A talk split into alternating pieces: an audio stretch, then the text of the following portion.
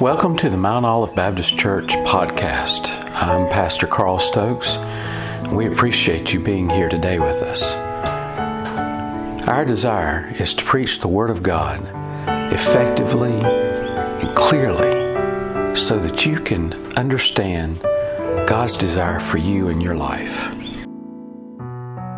Turn with me in your Bibles to First Peter chapter five. Tonight I want to talk to you. I want to ask a question. I, I'm not asking you to respond. I know a lot of times when I uh, ask a question, sometimes I expect you to respond back. Just think about your answer when I ask you the question. Have you ever been anxious about anything? Have you ever been to the point of where you just feel like you're about to pop? I, I, I think uh, there's a lot of people that are anxious Uh, today, in this day and age. Uh, there's a lot of people that are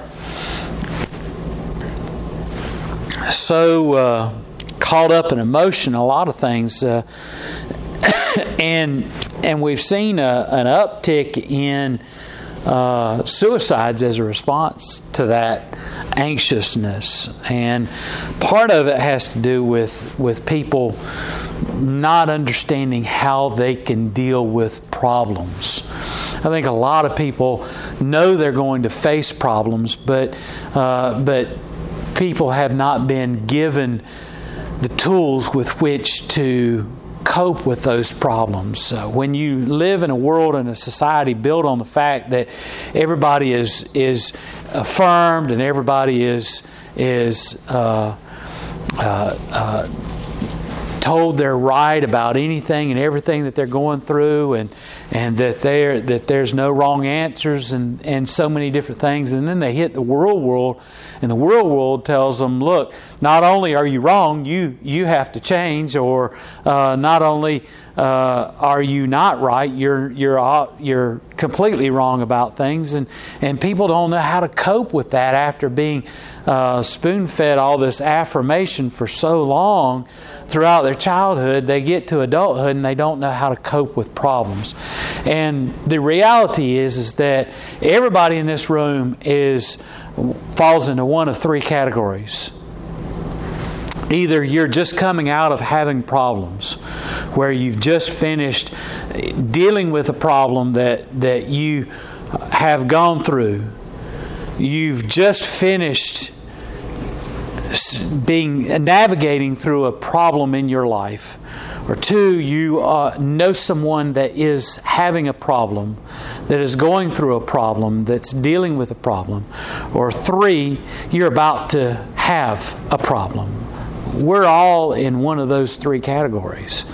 We all will face problems in our life, and the problem is, is that uh, how you deal with that problem and how you approach that problem determines how you will get through that problem. So many of us uh, deal with problems like... Um, you remember those little... Uh, when I was a little boy, there was a little toy that... that was sold in the stores, and they don't they don't sell them anymore because they're cheap and they were a lot of fun and they didn't cost a whole lot of money, and and uh, but they were these little airplanes made out of balsa wood, and you they came in a little packet. You put the the, the little airplane together, and you and the propeller was attached to a rubber band. You twisted the rubber band, and you twisted and twisted and twisted it, and then you let go the rubber band and you flung it in the air, and you saw it fly.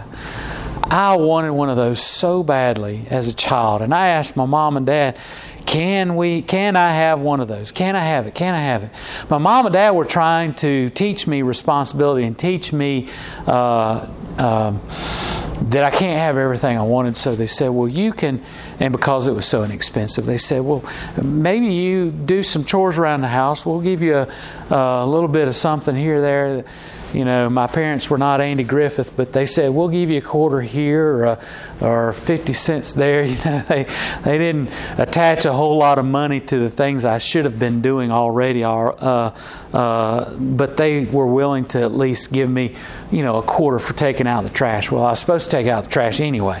But they wanted me to earn some money to pay for it. And my greatest disappointment was is that they didn't tell you that the more you wind that rubber band around, the more tension was building in that rubber band, remember? And you could actually wind that. I always wanted to wind, wind, that, wind that propeller more and more to get more distance out of it, didn't it? But what happened was, you remember? What happened was you kept winding it and winding it and winding it. It'd get all knotted up. And either it would snap, like you're saying, or get so knotted up it wouldn't fly like it was supposed to. Well, the problem is, is that in our life we can face our problems either like that little uh, airplane. It's all knotted up and wound up and just built up with so much tension in our life that when we're finally let loose, we're just that little plane. If you weren't delicate with it, you could like that and it would go crashing into the ground. And guess what? Because it was so light and because it was so uh, flimsy, it would just fall apart. And it would just and first time I got one, I went like that and I didn't realize what I was supposed to do.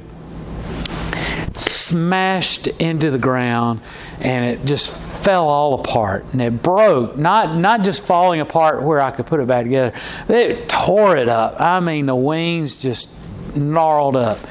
And in our lives, if we approach our problems all bound up like that, we'll be just like that little airplane. We'll crash and we'll be all torn up and our life will be in pieces.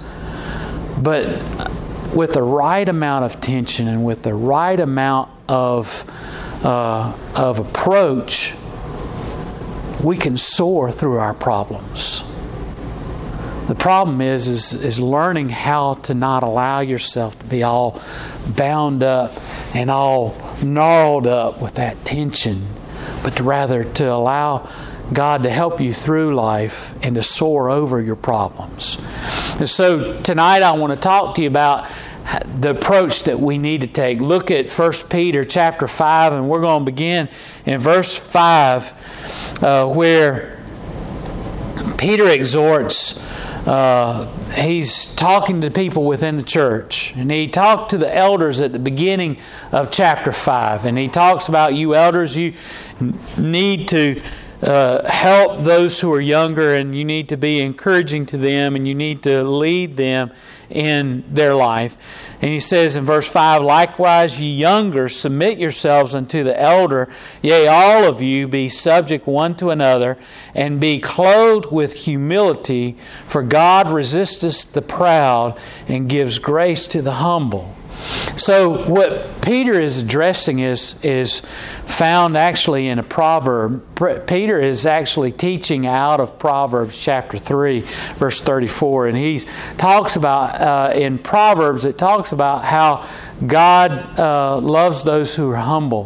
And so he says, first of all, in order to, to really learn from those who are our mentors and those who are over us, we need to first understand to be humble, because it's in humility that we learn that we need to have instruction in our life. We need to, we can grow in our walk, in our spiritual life, if we humbly approach those who are more mature in Christ, those who have more experience, and, and allow them to, to guide us. And those are those that Peter talks about as being the elders. And he says, younger people, you need to submit yourselves to those who are, are more uh, more mature, the elders, and allow your uh, come in humility, for God uh, loves those and gives grace to those who have humility, but resist those who are proud. He says, look, God's not going to help. Uh, first thing we need to understand is when we're facing a problem is, is that we need to face it in humility. And so often when we face a problem, we face that problem in not in humility, but in anger, don't we? Why am I going through this? Is how we say, is how we approach it. Why do I have to do this? Why are they doing this to me? Why are they they just have it in for me? And we just want to eh, eh, eh, eh, when we're faced with a problem. But God tells us that we need to approach those issues with humility. Realize that God, in in our humility, will help us through those issues. Will help us through those difficult times. He says, uh, not only that, he says, look, verse six, he says, uh, humble yourselves, therefore, under the mighty hand of God, that He may exalt you in due time. And so he's saying, look, if you humble yourself before God and realize that, now look, there is one thing about being humble, and there's another thing about uh, convincing yourself that you deserve the problems that you're going through. We're not talking about that. Uh, we're not talking about having the kind of attitude where you feel like everybody needs to dump on you all, all the problems in their life. We're talking about facing problems with humility. And, and what it really is, it boils down to is not facing your problems in your own power and might, but rather allowing God to help you through your problems. You can't allow, and what it, Peter is saying is, is, you can't allow God to help you through your problem if you think you're going to solve all of your problems. You need to humbly submit, and he's not talking about being humble towards those who are causing the problems in your life. He's talking about being humble towards God. Allow God to help you through your situation. And isn't that the problem that all of us face? I mean, this goes all the way back to the Garden of Eden. Think about it for a minute. What was the really, what was the first sin? A desire to be like God, right? And Satan said to Eve, hey, you know, if you eat this, he tempted Eve with the, with the for- forbidden fruit and said, if you eat this, you'll be like God. And all of us since the Garden of Eden have felt like we're trying to take the place of God. I can do this. I can take care of myself. I'm in charge of things. I don't want to do what uh, God wants me to do. It's it. It all centers around trying to be take the place of God, and it's ironic that that's the sin that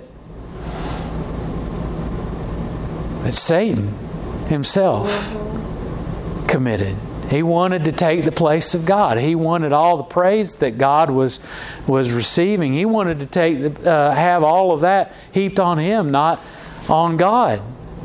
And so he's he you know we all face that issue of, well, I can take care of this. Why are they doing this to me? If they would just stop doing this, I would be all right. What we need to do is face it in humility and say, okay, I know I have a problem. I know that I can't face this problem on my own. I know that God can help me through this problem. And so I'm going to look to God for guidance. Oh no, most of the time we all jump in there. We, we're like the cannonballer running and jumping in. You know how kids are when they see water, a swimming pool, they all want to just run and jump in without... A lot of them will ch- run and jump in without even text, testing to see if if the water's hot or cold or anything like that, let alone if there is water. They just go running and jump and cannonball and hope they land in water. And that's a lot of us. That's how we deal with our problems. We go running and we cannonball into the midst of our problem and, ah, I can take care of this. But what God tells us is we need to first humble ourselves before the mighty hand of God. And when we do, He'll exalt us. He'll lift us up. He'll now this exalt doesn't mean that He'll praise us or push us in, in a praise, praiseworthy place. It, it means He'll lift us up. And what do we want when we're going through a problem? We need someone there to lift us up. We need someone to help us. Uh, whenever I read this, I picture a little child that that has, or and usually little child's me, trying to ride a bicycle and falling and, and skinning my knee and, and crying and and hoping that mommy will come and pick me up and and make it feel better and kiss the boo-boo, you know. Uh, that's the image that God wants to give us when He says, "I'll," and He'll exalt you. He'll lift you up. When you go through your problem of, and when you have your difficulty, whatever it is, if we approach it in humility and allow God to, to help us, then He'll lift us up in due time. In due time is really what it's saying there, is in the right time. That's what that "in due time" means. It means not after a certain period of time or anything like that, but in God's perfect time. The, the same kind of phrasing is used when it says uh, uh, that Jesus came in the right time.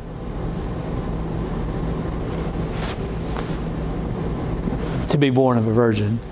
This "in due time" is is in the perfect time. God will lift you up, exalt you. He'll lift you out of your times of turmoil and trouble. And it says in verse seven, "Casting all your care upon Him, for He cares for you." All of us are probably familiar with this verse, verse number seven. Casting all your care upon Him, for He cares for you. And and that's a, you know, that's, my mom used to leave little, she, my mom worked in an office, so it wasn't anything for her to type up something, and she did a lot of typing in her job. And she'd type up uh, little verses from time to time and cut them out on the little slips of paper, and she'd put it Uh, with a magnet on the refrigerator, and every time we'd go, and we'd have to go out the do- back door, we went right past the refrigerator, and and anytime we went into the refrigerator or went out the door, we'd see those little scripture verses, and this is the kind of verse that she'd put on the refrigerator. And it, it's such a wonderful verse for us to memorize and, and to apply to our life. But sometimes those verses can become so familiar we lose the impact of what that verse is saying.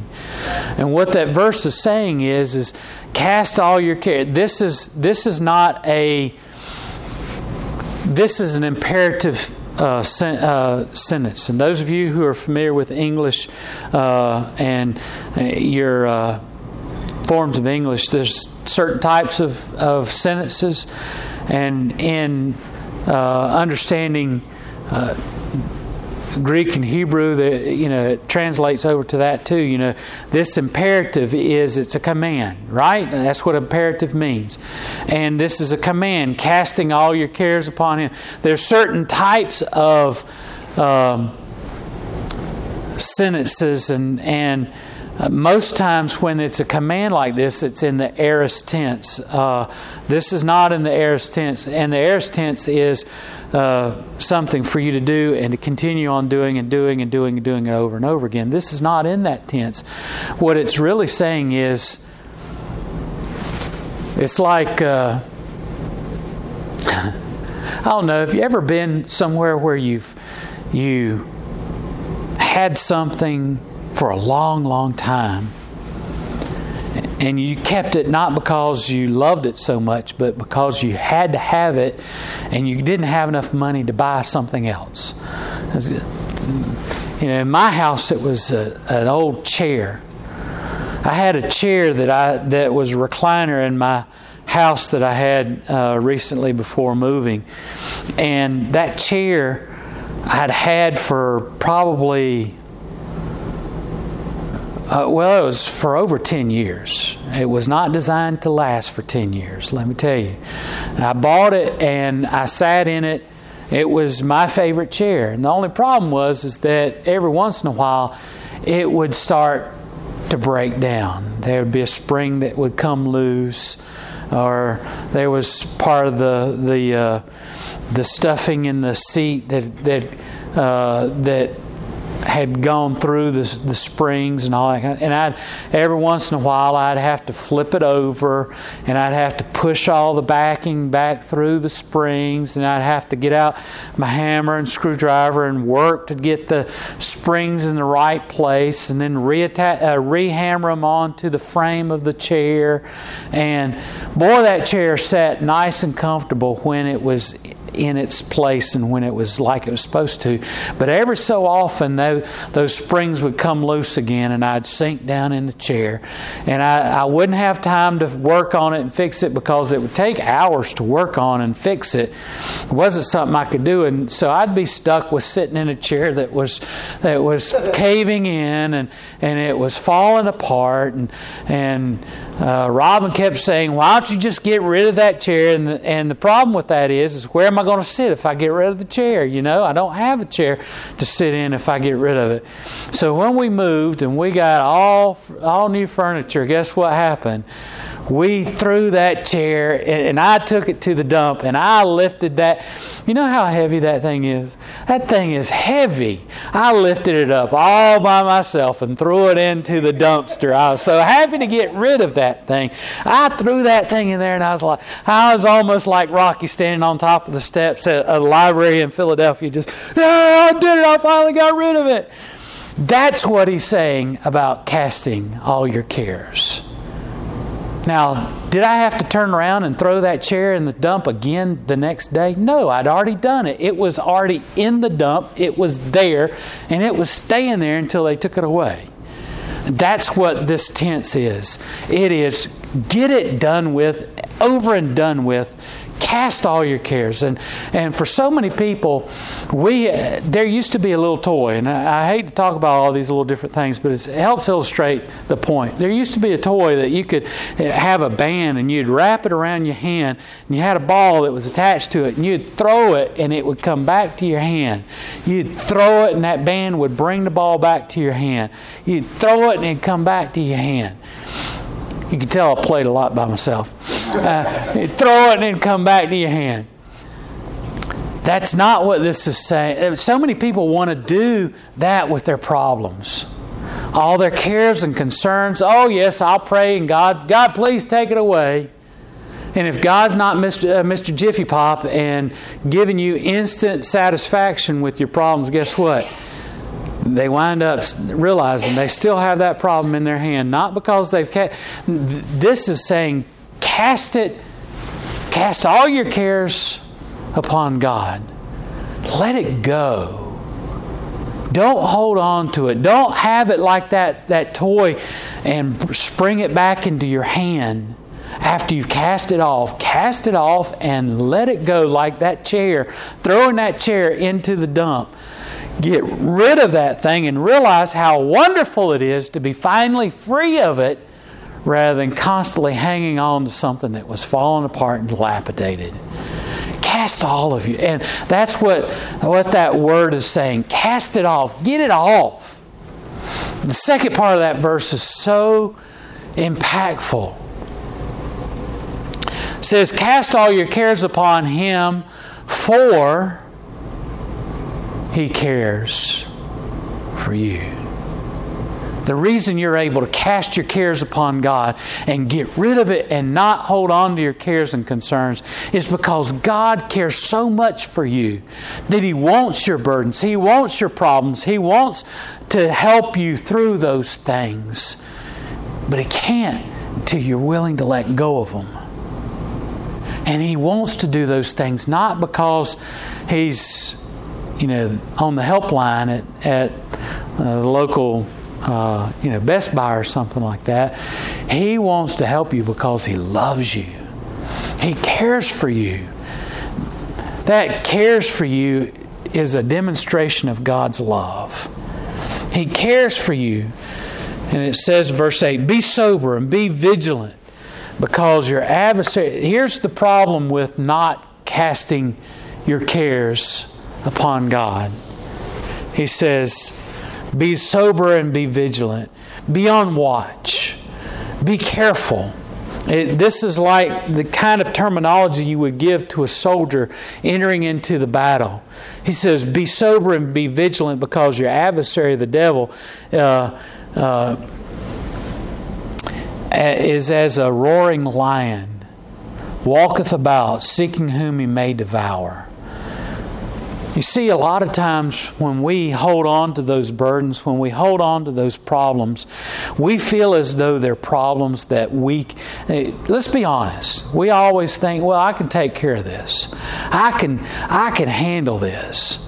But in doing so, we're making ourselves weak and vulnerable for the for the devil to come and to and to destroy our life. You see, he uses those problems and those difficulties to to prime us and get ready. And a lot of times when we strike out in anger at our spouse, or we say something that we shouldn't say to those that we love, a lot of times when we wish with all of our heart that we could take back the words that we had said to someone that we love, it's because we're in the midst of turmoil in our life, and we've and we're just snapping at those that we love. That's exactly what Satan wants to do to us. He wants to put us through all these problems and all these difficulties to make us weak, to get us vulnerable, to get us ready to sin and to yield to the temptation of just just this, the easy thing to do is just snap at those people that are just trying to help us, just trying to love us. But we're trying to take care of those problems all on our own. He says, be sober and vigilant, because he's ready to just devour you. This is consuming. He wants to consume us. When we're weak because of those problems and we're not allow, uh, trusting in the Lord, He is able to devour us. And how many people do you know that have spiraled away, uh, spiraled down into sin because of problems that they're going through? Because they're going through issues and problems in their life, and they are they've allowed those issues to to drive them further and further away from God. And they've allowed those issues and those problems to mount more and more to the point where they're not seeking out God. They're running away from God because of those problems. Verse nine says, whom resist steadfast in the faith, knowing that the same afflictions are accomplished in your brethren that are in the world. But as uh, but the God of all grace, who hath called us unto His eternal glory by Christ Jesus, after that ye have suffered a while, make you perfect, establish, strengthen, and settle you. So, by being steadfast in the faith, being persistent and trusting in God, casting our cares upon God, God strengthens us. God is able to give us grace. He's able to refine us, purify us,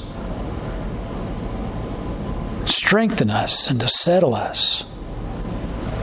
It's when we trust in God, when we rely upon God, when we allow Him to carry us through our issues, that we grow strong. And, and rather than growing weak in those circumstances and vulnerable to sin, we need to instead be relying upon God, allow Him to take care of our problems. And in doing so, we grow stronger. We grow uh, more pure in our faith. We're able to overcome those issues. God's able to glor- be glorified, and He's able to bring glory into our life. And Peter kind of wraps all this up. To Him be glory and dominion forever and ever. Amen. And so, God's grace, God desires to show you grace. He desires to show you mercy. He desires to strengthen you, to encourage you, to bolster you up. So how are you going to deal with your problems? Like I said, we're all in one of three categories. Either we're going through a problem, we've been through a problem, or we're about to go through a problem. So how are you going to deal with that problem? Are you going to trust in God, lean upon Him, cast your cares upon Him, stand there in victory? Boy, let me tell you, I wish I'd had somebody taking pictures of me while I was throwing that thing into the trash. That's how we all need to be in vic- in victory. Throwing our cares and our worries, our anxieties, our, our troubles. Not to equate God with a dumpster, but, you know, casting off the, the, the problem of uh, that we're going through and, and being rid of it permanently. Or are we going to allow it to drag us deeper and deeper into depression, deeper and deeper, further away from God? How are you going to deal with your problems? Maybe you know someone right now that's going through a problem, and you're seeing them deal with their problem in a totally wrong way. Encourage them to cast their, their cares upon God, because He loves them. He desires for them to have their burdens lifted. What's, this, what's the song? Burdens are lifted at Calvary. Our burdens are lifted off of us when we learn to cast them at the feet of Jesus, at the foot of the cross. Let's pray.